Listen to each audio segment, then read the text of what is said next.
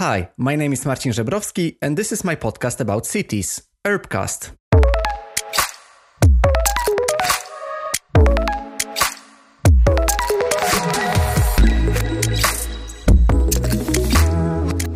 Hi, and welcome to the newest episode of Urbcast. And today I am extremely happy to share with you my conversation with Joseph Hillel, who is an independent filmmaker and the author of extremely, extremely fabulous and great movie that I have seen recently, which is called The City Dreamers. But before I introduce you the, the four heroes of the movie, I just wanted to say that Joseph has actually started his career with another movie about uh, architecture because he wrote, produced, and co directed his first documentary, Regular or Super Views on Mies van der Rohe, in 2004. And he received uh, many prizes for this movie. And of, of course, it also showed Joseph's interest in uh, in architecture. So with the City Dreamers, he continues with uh, portraying prominent architects, but this time he focused on four female architects and urban planners who changed the whole perspective on urban design, and they they have been doing that for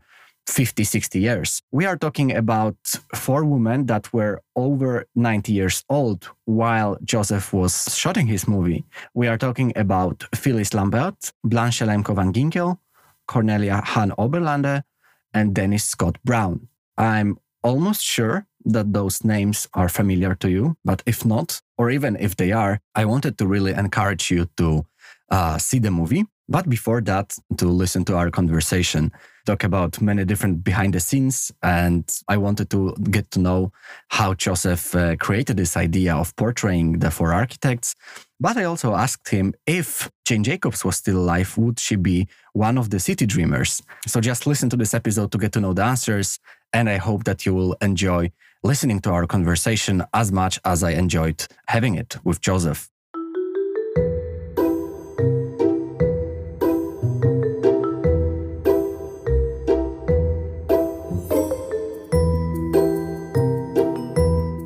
Let me start by saying that I am extremely happy and extremely grateful that you, Joseph, agreed to be in my show. Thank you very much and hello. Thank you for the invite, Emerson. It's a pleasure and thank you for the invite.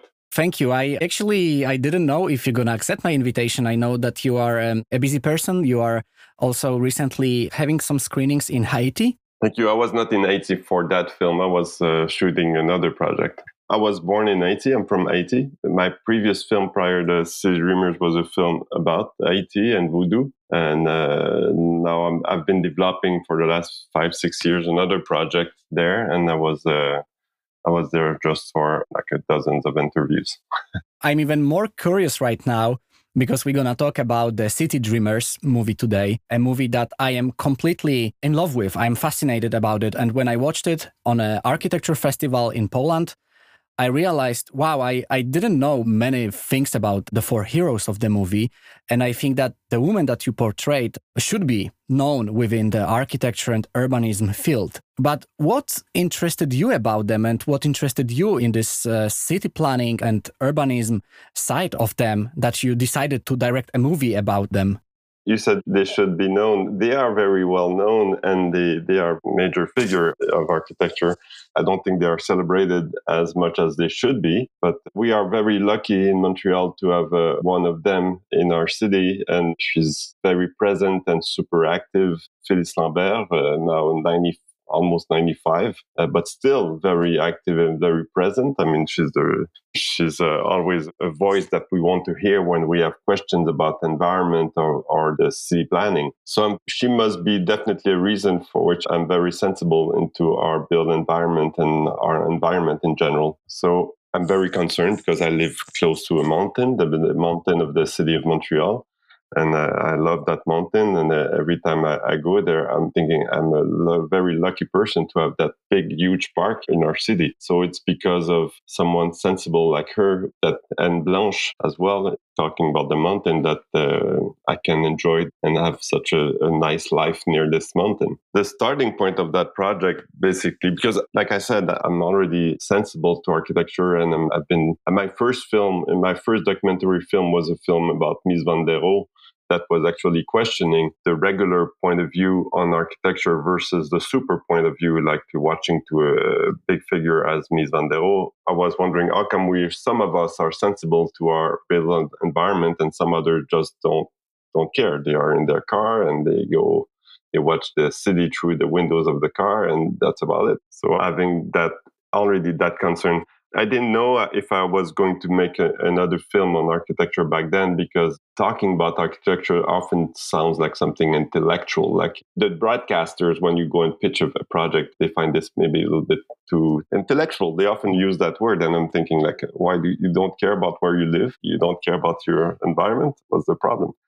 So I didn't know it's a big uh, voyage to do a film like this. So I was not sure after the one on der even even if the film on der had uh, very well succeed in reception, I won prizes, and the, the film was had a very nice uh, uh, life. It was a difficult travel, but when I heard that Blanche Lemko van Ginkel would come in Montreal to receive a prize, it was a uh, honoris causa that the University of McGill was giving her first I had heard about her, but I didn't know that she was still alive. When she received that UNESCO, she was already 90 and uh, she made the travel from Toronto to Montreal. So I went to meet her.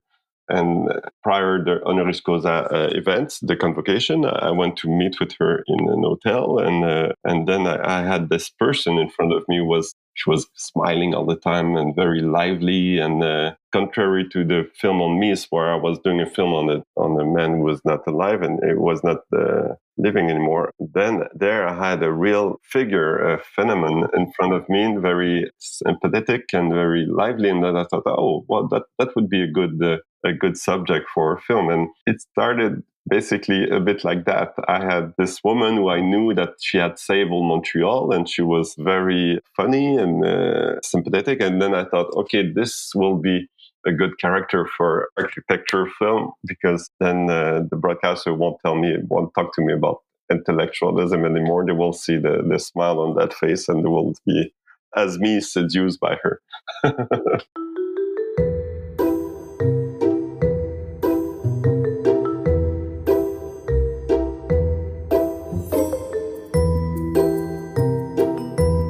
I'm even more intrigued right now, Joseph, because you said about this pitch that you need to pitch about your idea, about your project, and you saw the smile of Blanco, of uh, Blanche uh, Lemko van Ginkel. So, how did it develop from this first thought, this first idea, into a pitch and into the idea of having actually four characters that you named the City Dreamers? As I said, I'm always interested by architecture. I wouldn't like to be specialized in that kind of subject because I'm curious about many other things, but uh, I'm always sensible to this. And I think in our era that we should be very concerned about this. Architecture is not only buildings, it's also the life and it's very wide. So I think that we should, all citizens should be concerned. And, and when I do films, I don't want to be pretentious, but I my aim is to be some kind of useful as well, to make some change. I'm not saving life, but uh, I want to think that uh, somehow I can reach some people and to sensibilize them about this concern and our environment. So to have this kind of concern, and when you have this idea, and then you need to go and speak with someone who just broadcaster could be i don't know they yes they are curious but they also have uh, other concerns like uh, an, accountant have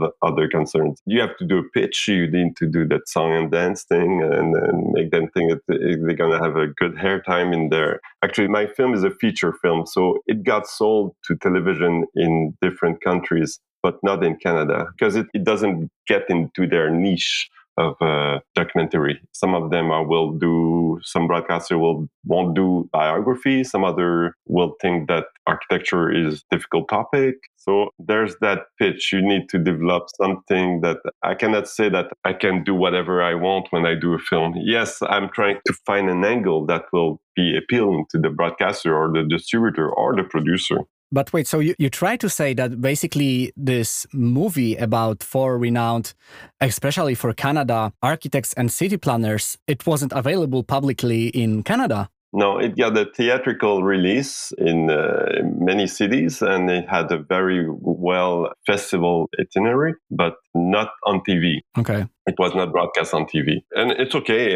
I mean, TV for me is getting more and more trash. I mean, I watch TV series, but in terms of a culture program, I think it's kind of falling down more and more. So I'm watching less and less TV. But for me, it's not an indicator of the quality of a, a film. And most of the film uh, on architecture or, or on art that I, I watch are in festivals or in other in theatrical release. I mean, I don't see them on TV. It's not the same uh, platform. I, mean, I don't I don't understand why, but uh, they must know it's a it's a group of people that all have the same brain, so it's. Uh, but uh, basically, I'm still doing that. Uh, the film that I will do on architecture is not made designed for architects. I'm I'm doing it for a wide audience. And if uh, my small brother of uh, 20 years old is attracted by the sub, I mean, I do screenings before in the process of doing the film, we, I do some screening with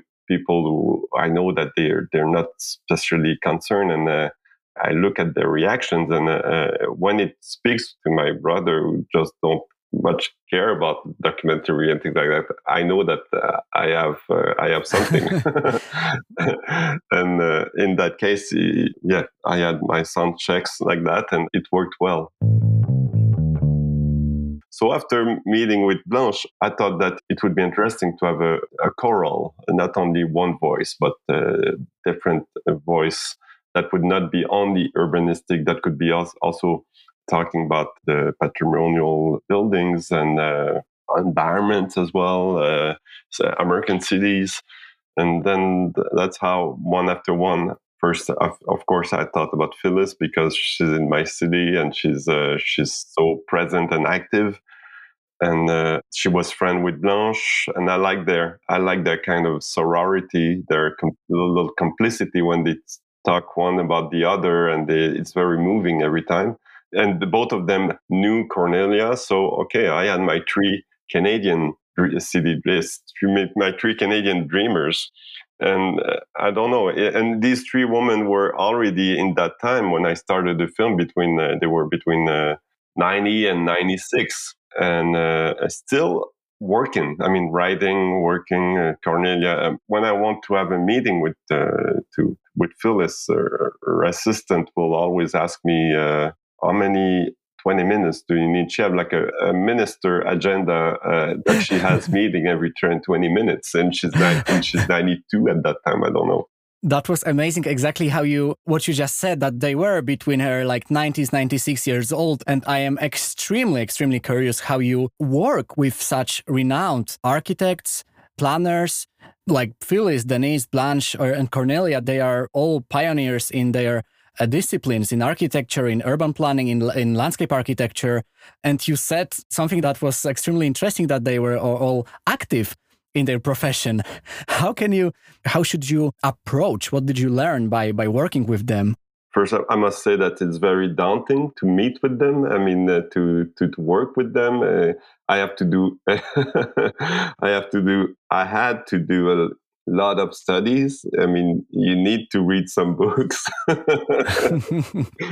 it's not an easy task because we, I know that they are super rigorous, and uh, when I go and I mean, and as architects should be. yes, but uh, every time I, I met with one of them, and I never read the right book. I thought I was prepared.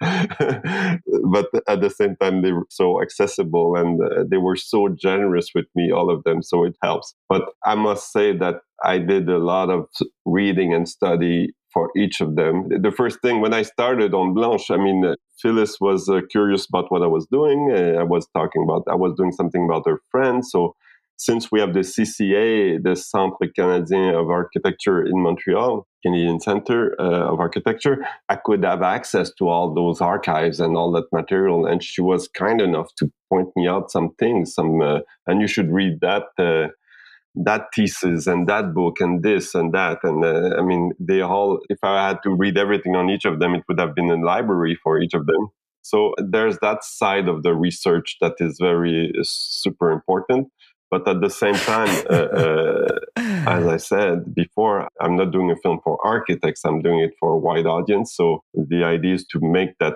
uh, the subject accessible and also to present the character in a very human way. For me, they were more interesting each of them alone and in their passion than their i cannot say in their achievement the achievement is very important as well but uh, I mean, each of these women had, when I met with them, they had approximately, I don't know, 70 years of uh, professionalism and a personal experience of a city. It's something to have this, this personal experience of the, the walks of the city. They photographed it, as you've seen in the film. They, they're all photographer, they're photographers, so they observe the city. So it worth something. It's on a, I mean, it's a, it's a very long period to see all the. I didn't have that length of experience of a city, but uh, I can see in my life how the city have been transformed and I've been I've been changing a lot. So they have that wisdom and that experience. So it was very interesting to have their their views, and they were super generous about that. And uh,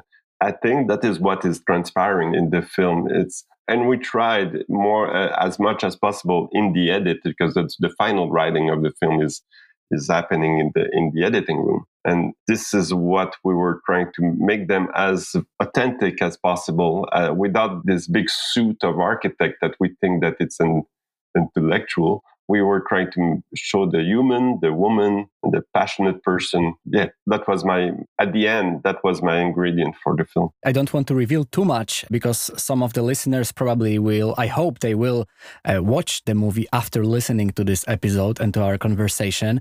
But correct me if I'm wrong, I think that it was Cornelia Oberlander that uh, was portrayed in a movie as a also very funny person. And I think it's my favorite scene when she was walking around uh, on the roof of the building that that she designed the whole landscape for. And there was like a clinic worker, and she said to him, Oh, so I designed it all. And the guy said, Yeah, cool. she's the yeah she's the it was very interesting because we want to you see on that scene she's uh, you have a 96 person walking on the terrace of a place that she did the landscape all that day because we walked all day. My mother is 84 and she doesn't walk that much in one day. And that woman was just walking climbing and uh, observing what was left of something that she she had designed uh, 50 years before and uh, she was complaining and critic very critic about the maintenance of the place. Yeah, that was funny because she was she was you've seen that scene, but the, during that promenade, she was very critic about the maintenance of the place, and it was I found this kind of funny because it's like if she was it was still a place she could complain about it.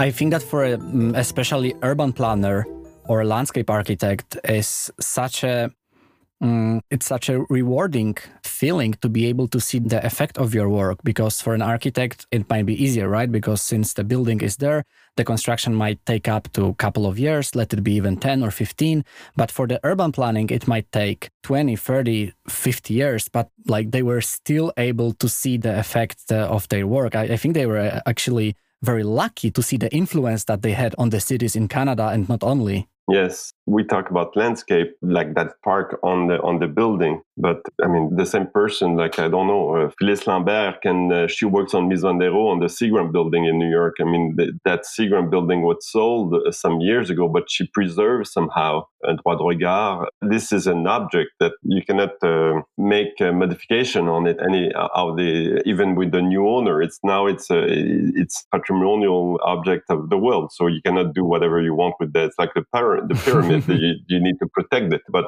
often it's not, uh, lots of building doesn't have that kind of protection. So there's always people, the watchdogs who's, uh, who's caring for these buildings. But these women really, they really made me understand the responsibility that as a citizen that we have in a city and we have to be active and they also i understood even if i'm a documentary filmmaker uh, i will never take my retirement i want to be alert and uh, lucid as they are in 90 years old. And I, I know that this is going to happen not by watching TV or Netflix.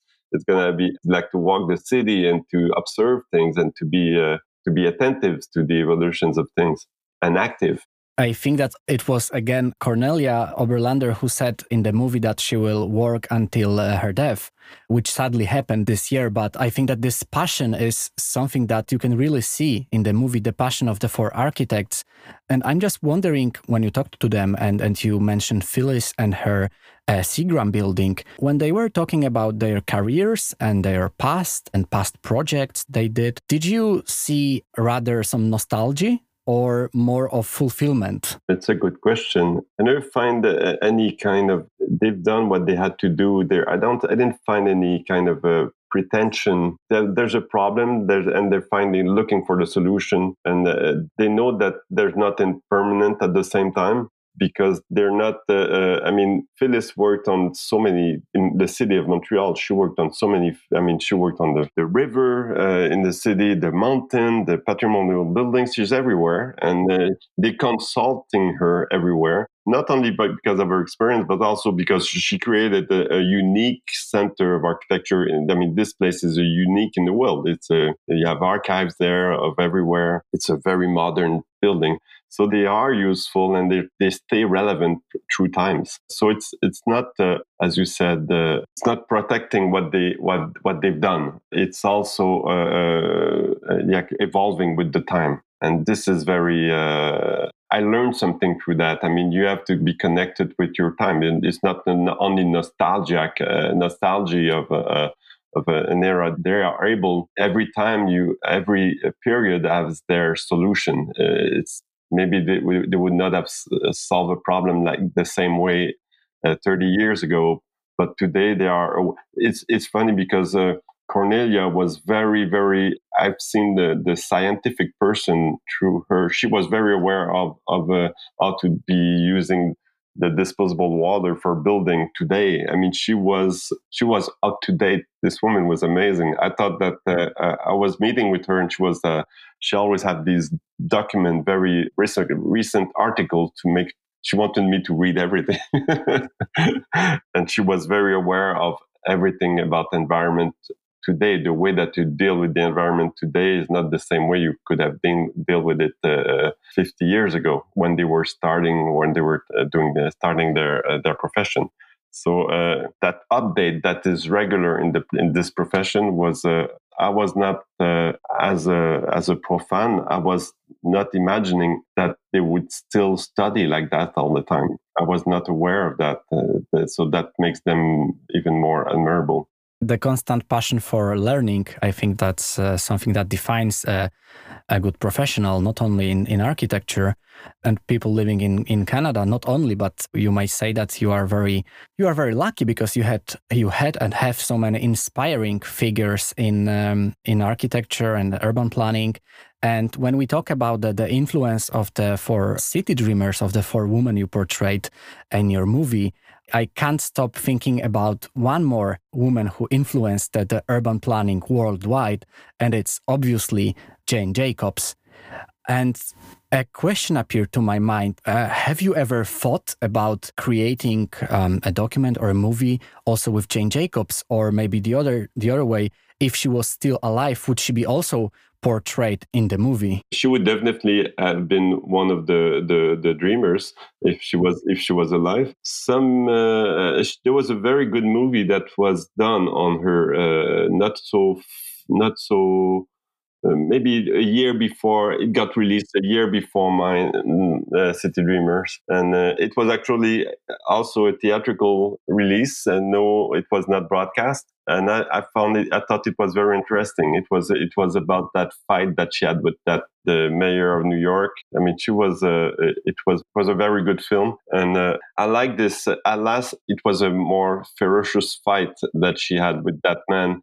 But uh, in my film, I, yes, I, I, present the context of the, evolution of the, uh, these women in their profession. I mean, the same way Jane Jacob was fighting with the mayor. That that mayor Jane Jacob was not an architect; she was a she was a journalist when she started.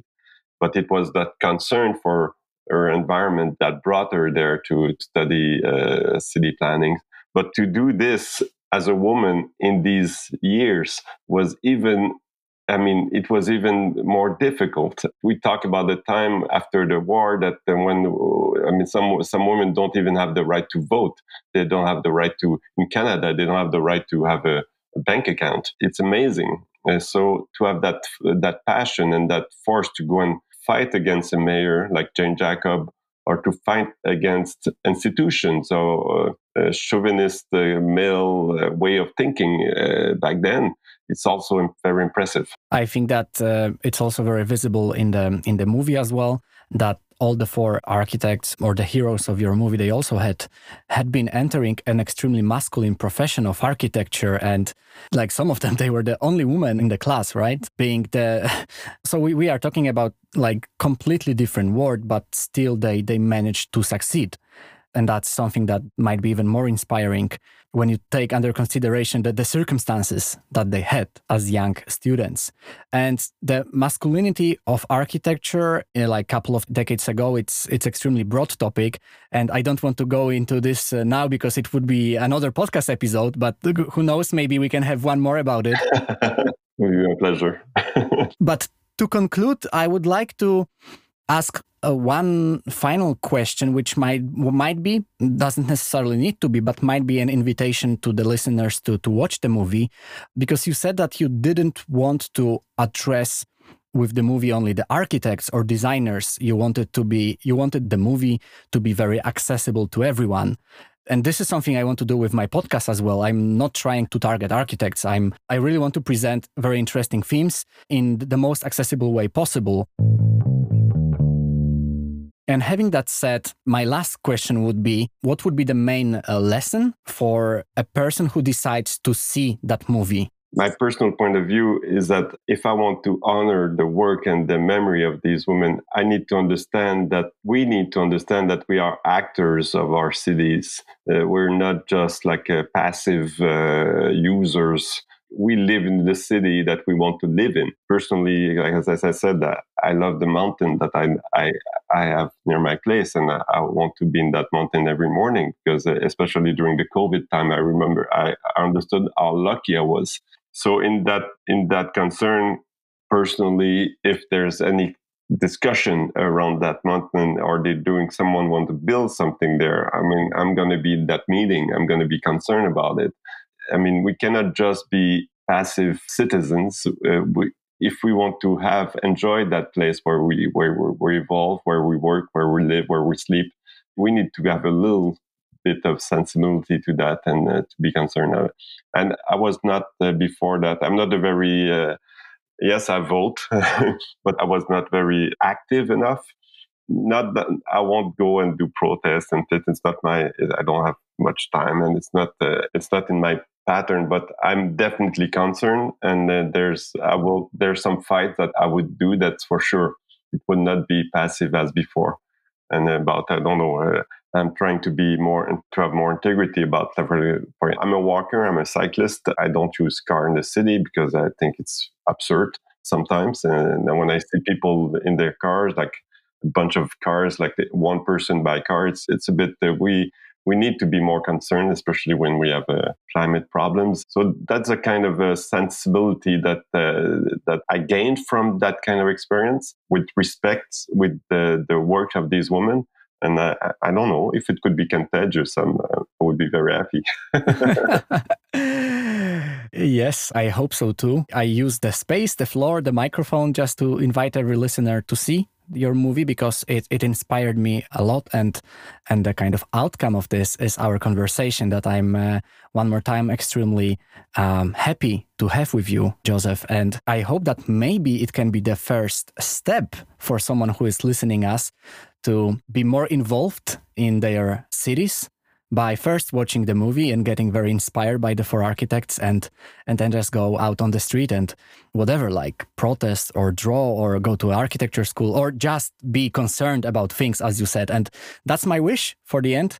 Uh, what is your wish for the end of the talk Yeah, uh, I mean, you said it very well, and uh, uh to be more uh, active, lucid, and uh, to watch films as well. I would say to watch documentary films in theater because it's just not always accessible in television. I know that this film is has been broadcast in Polish television. They, they and in Spain television as well. But uh, uh, yeah, it, there's some films like that that you, you don't get much in, you don't see much in TV. It might get uh, better with Netflix, bizarrely, but uh, these films are, are are done with a lot of passion, and so it's uh, it can be definitely a good uh, yeah, a good, a good, a good, uh, a useful thing to do. Joseph, thank you very much for this one more time. Thank you also for your time. It was a big pleasure and honor to me to be able to talk to you. So thank you very much. Thank you very much, Marcin.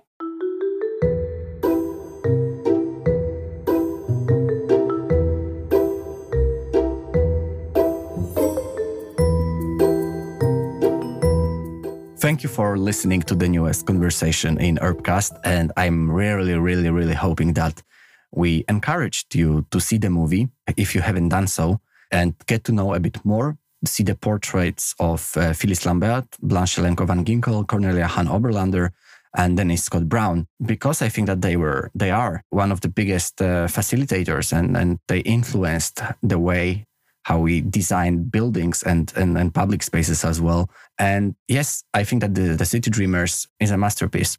It's not an advertisement. It's my uh, my private, honest opinion, and I hope that you will also see the movie and get to know a bit more about the four prominent figures. Thank you very much for listening to this um, a bit different episode because it's kind of hard to talk about a movie in a podcast. But I hope that we uh, successfully provided you with uh, with very interesting story on the movie. So thank you very much and uh, talk to you soon.